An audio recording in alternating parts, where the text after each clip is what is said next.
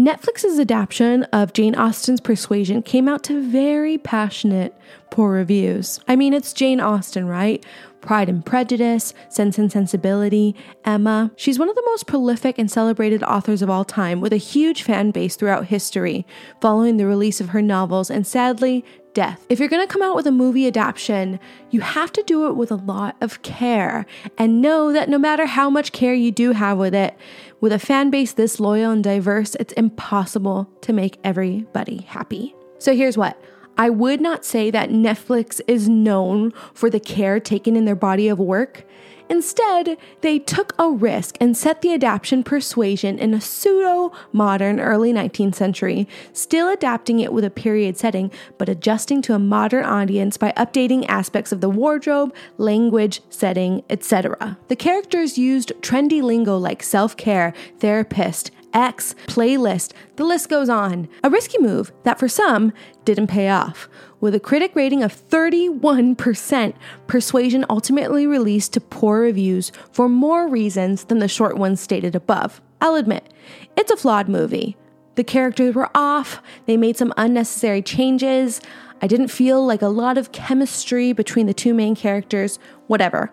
All that to say, I kind of really liked it in a sort of guilty pleasure type of way. You know what I mean? In a lot of ways, it does not stick to the essence and characterization of the book, but Dakota Johnson is lovely and it's fun, and Quietly Yours is a great song. And as a Jane Austen girly, I am ashamed of myself. Yes, I am. Now we get to the point. Persuasion is a book about a woman, Anne Elliot, who broke off an engagement with a poor Navy man, Captain Wentworth, because she was persuaded to, uh, by important people in her life, even though she was in love with him. And now, eight years later, she's as miserable as ever and still very much in love with him. Relatable, right? This is when he shows up rich and in search of a wife and is looking at anyone but her as his prospects, and it's killing her. She's dying inside. She's a wretch. So she's miserable at watching him trying to court all the ladies until he eventually lands upon one of her good friends as his potential wife. Now, in the movie, there's this scene that slightly differs from the book, so that's why I'm referring to the movie. The wealthy and handsome Captain Wentworth is talking to his new love interest, and he starts degrading the character of Anne Elliot because he's still mad that she rejected his proposal, and he's also hiding some pretty big feelings for her. But Anne's friend comes in for the win because even though she very much likes Captain Wentworth, she knows her friend very well and she will not let him degrade her character because she is confident that she knows her friend's character and she will not let her friend be portrayed as anything but kind, even if it would benefit her to have him think so poorly of Anne. At a girl, that's a girl's girl, women supporting women. Here's where we bring it back. In the Garden of Eden, the serpent calls into question the character of Yahweh to Eve when he says, For God knows that when you eat from it, your eyes will be opened and you will be like God, knowing good and evil. And it seems that Eve might not have had a firm grasp on the character of Yahweh, and it more benefited her immediate desires for her to believe poorly of Yahweh because she finds herself deceived by the serpent. Let's talk about it. Welcome to the Basic Bible Babe podcast. I'm your Basic Bible Babe, Brooke Ashley. And I'm not a theologian, but chances are you aren't either. But you don't have to be one to understand and fall in love with the Bible. So here, the goal is simple to motivate each other to move past those things that stop us from reading the Bible and to become a people that understand and appreciate the Bible for what it is incredible. So remember, the Word of God is for you and it's relevant to your life today. Let's dive in.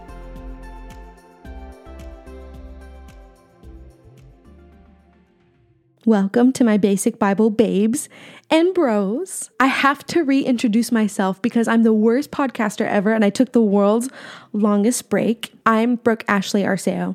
I'm your Basic Bible babe, and we know what's up, okay? In my defense, I recorded a whole album and it rocked my little world in the sense that, like, it took a lot out of me. Like, it was wild, but really, I just, like, I was in a whole nother headspace. I'm back. And so are you. Thank you for joining me. Um, I have some news that you probably know. I feel as if in this time of my life, it's definitely more sustainable for me to post bi weekly. So once every two weeks. It's not as overwhelming. So that's what I'm going to do. But even if this podcast is bi weekly, God's word is available 24 7, 365, baby. So y'all will live. Genesis. It's been a while. But here's the vibes Genesis is a history book, it tells the stories and histories of God's people. Here's a hot take. I enjoy the narrative books of the Bible more than I do the instruction books. I like the books that tell stories versus the ones that talk about like wisdom or advice or prophecy books or even worship books like Psalms. And I'm a worship leader. Those are the ones I should like the most, right? I should be like a Psalms girly. I'm not.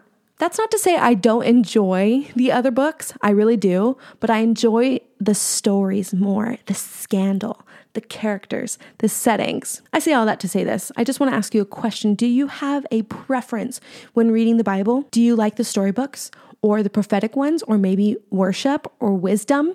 Or maybe you're like super holy and you like it all equally. Pray for me. Hopefully, I will get there, okay? I appreciate that. That being said, these stories in the book of Genesis are so wild and fun to follow along for me. And I find myself excited and sad and interested in these characters that I already know very well. Okay.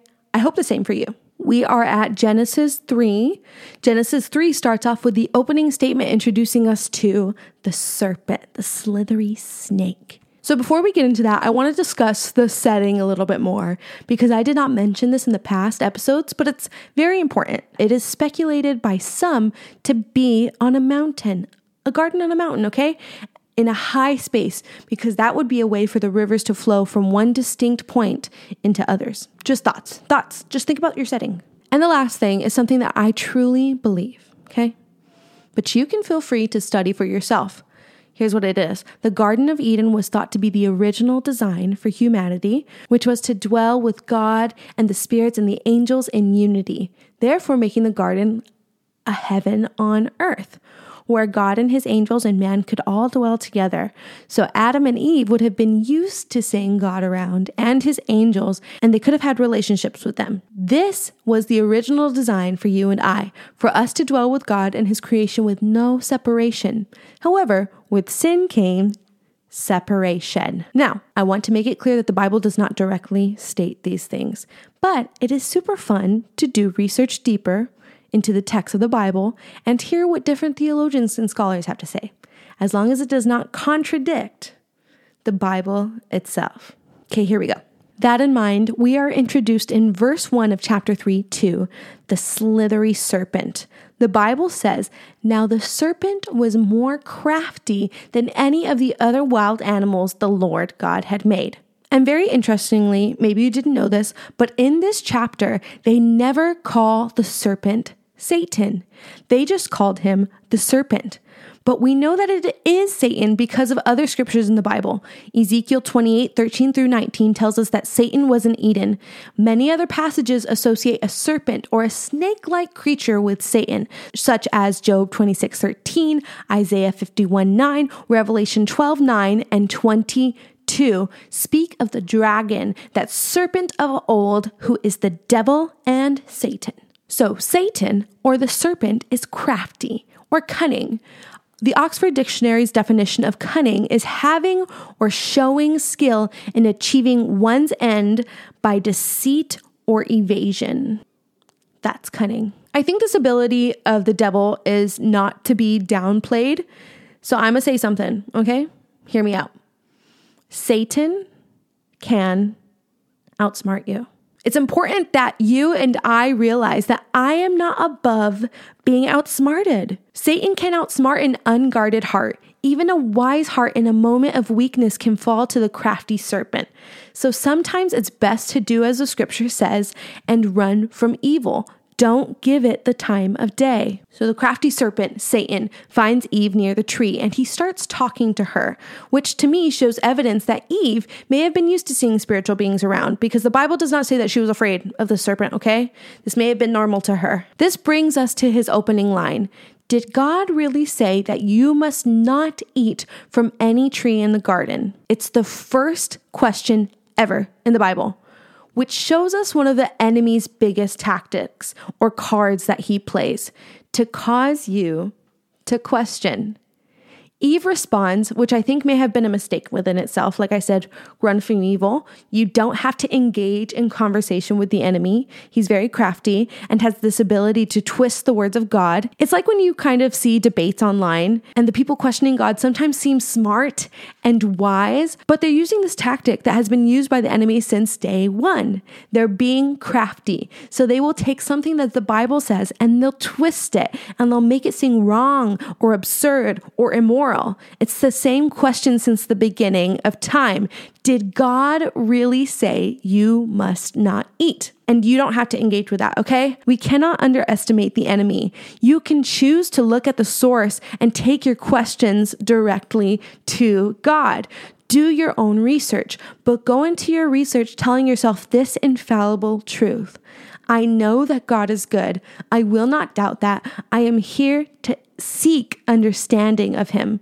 And understanding doesn't always come right away. God is wise and vast above all, and it would be crazy to believe that we could understand Him with one quick Google search. But if you diligently seek God, you will find the understandings, or sometimes your faith will just be increased. Okay, but Eve engages the serpent, and she says, We may eat the fruit from the trees in the garden, but God did say, You must not eat from the fruit that is in the middle of the garden, and you must not touch it, or you will die. So here's the thing that I notice about this response Eve responded with the command of the Lord, but she does get it wrong. God never said that if you touch it, you will die. He just says that if you eat it, you will die. And there's a couple of points here. First, it was Adam who received the command in the Bible and it was probably his job to relay this information to Eve. So, did Adam relay this information incorrectly to scare her? Did she misquote Adam? And then the idea of Adam telling Eve the command, it also brings up another question for me. I think it would have been nice for Eve to have heard this command from God Himself. I always think that firsthand knowledge of God is the best. It's nice to hear about God, but it's better to hear from God. You know what I mean? You catch my drift? That's the whole point of this pod. I want to hear from God directly. So the fact that Eve may not have heard this from God directly makes me a little bit uncomfortable, okay? So I asked the question God, why not just have told this to her directly? But it was the first establishment of woman having to submit to man. It reminds me that as a man or a woman, you have a spiritual authority, someone who God has placed over your life. If they have given you direction and you disobey, we are now in sin. In Exodus 4:16 we see this concept when God speaks to Moses about his brother Aaron. God says, "He will speak to the people for you, and it will be as if he were your mouth and as if you were God to him." That's a crazy statement, right? There's something about being able to submit to godly authority. I won't lie to you, this is hard for a lot of reasons. But one of the big reasons is that there's a lot of weirdos out there who take advantage of power. But it begs the question of both man and woman. We all have someone to submit to. Am I able to submit? I could stay on this topic for a while, but I feel like the word obedience has a very negative connotation to us. I don't want to be accountable. It's just not in my nature. But it is part of God's divine plan for us to be obedient, not only to Him, but to those who He's placed ahead of us, whether that be our parents, our pastors, our leaders, our husbands, etc. I personally think that all of us should be accountable to somebody. But Eve misquoted the statement. She tells the serpent that God said, You shall not eat of the fruit of the tree that is in the midst of the garden, neither shall you touch it, lest you die. But remember how the Bible described the serpent. He's crafty. He uses deceit to get his own desires. So the serpent responds to Eve and says, For God knows that when you eat of it, your eyes will be opened, and you will be like God, knowing good and evil.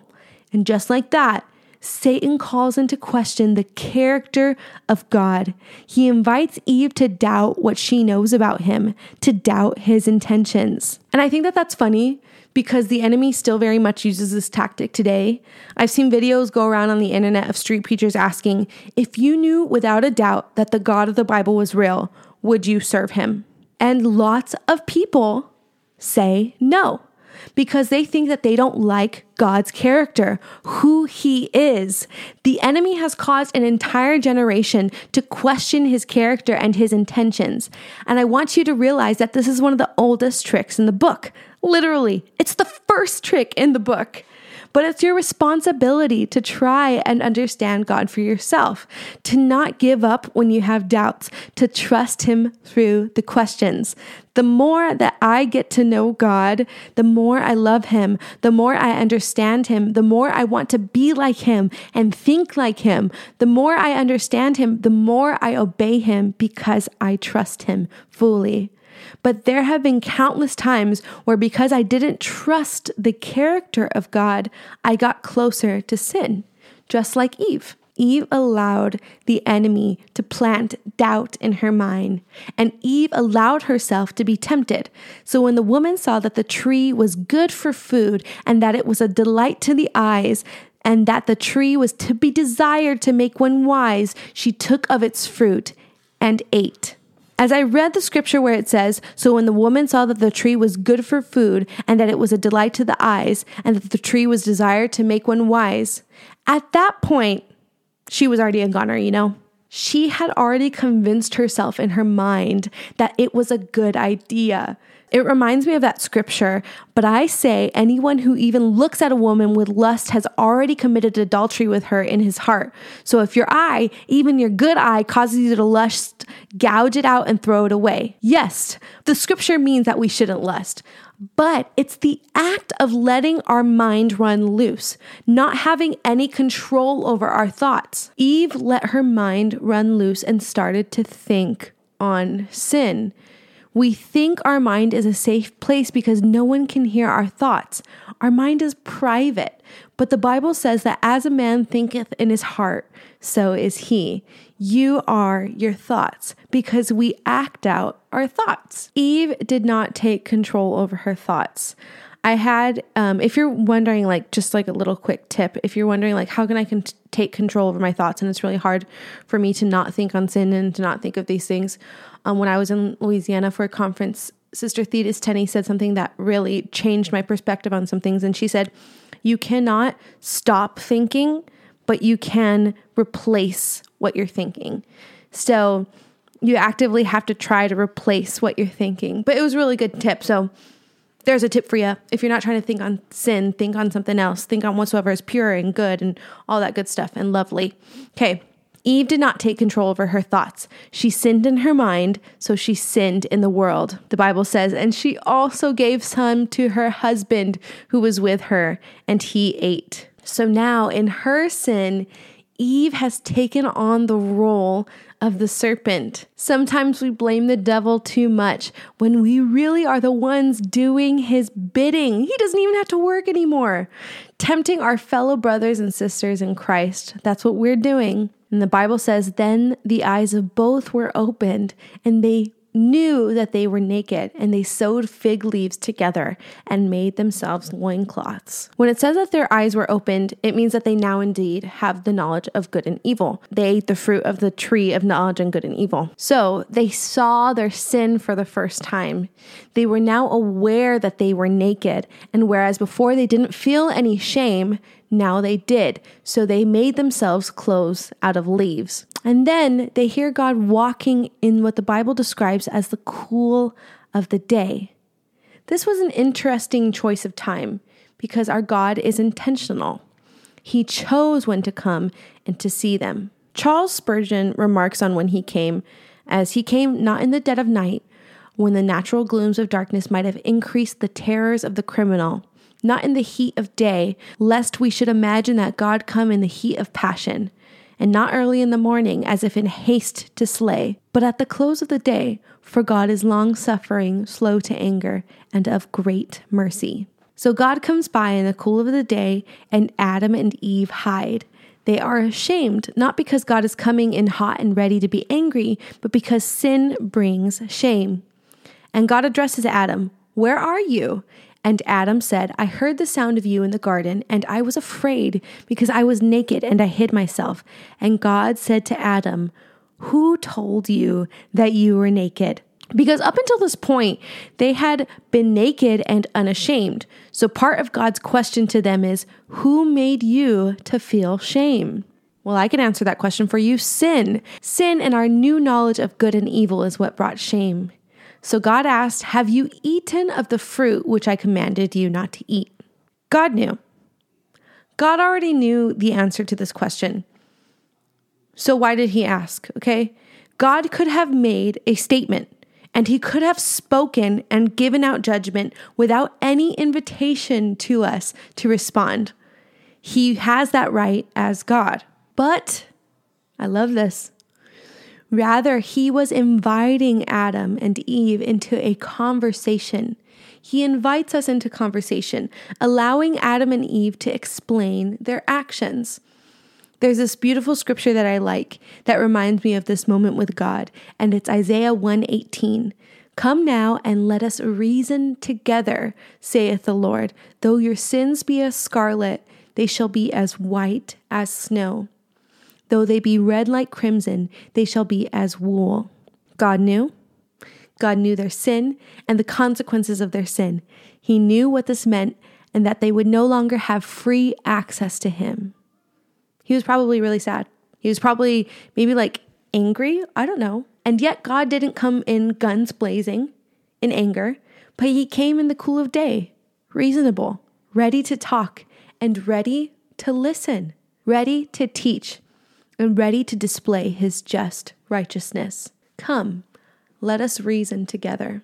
Well, I wish that gave Adam a better response, but it didn't, okay? Because there's never like a good response for sin. So here's what Adam says The man said, The woman whom you gave to be with me, she gave me the fruit of the tree, and I ate. Then the Lord God said to the woman, What is this that you have done?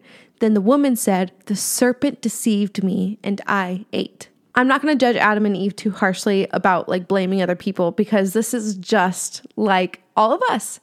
In their shame, they looked for others to blame, reasons for their sin that could justify them. But the truth is, they were to blame for their own actions. When you and I make poor decisions, when we sin, it's easiest for us to look around for people or circumstances to blame our decisions on.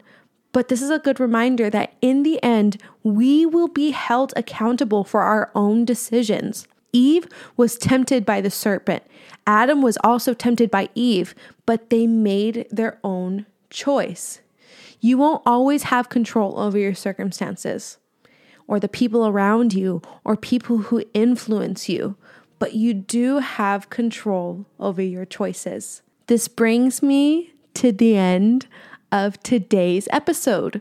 We only got through 13 scriptures of Genesis chapter 3, the fall of man. Wasn't it juicy. There's so much to dissect from the scriptures. Next week, we're going to be discussing from scripture 14 and on the repercussions of their actions. I really hope that you enjoyed today's episode. It kind of felt like a history lesson. And even though it is history, it's extremely relevant. This is our history and the history of our God. And with everything going on in the world, especially in Israel, I feel like I am reading the Bible.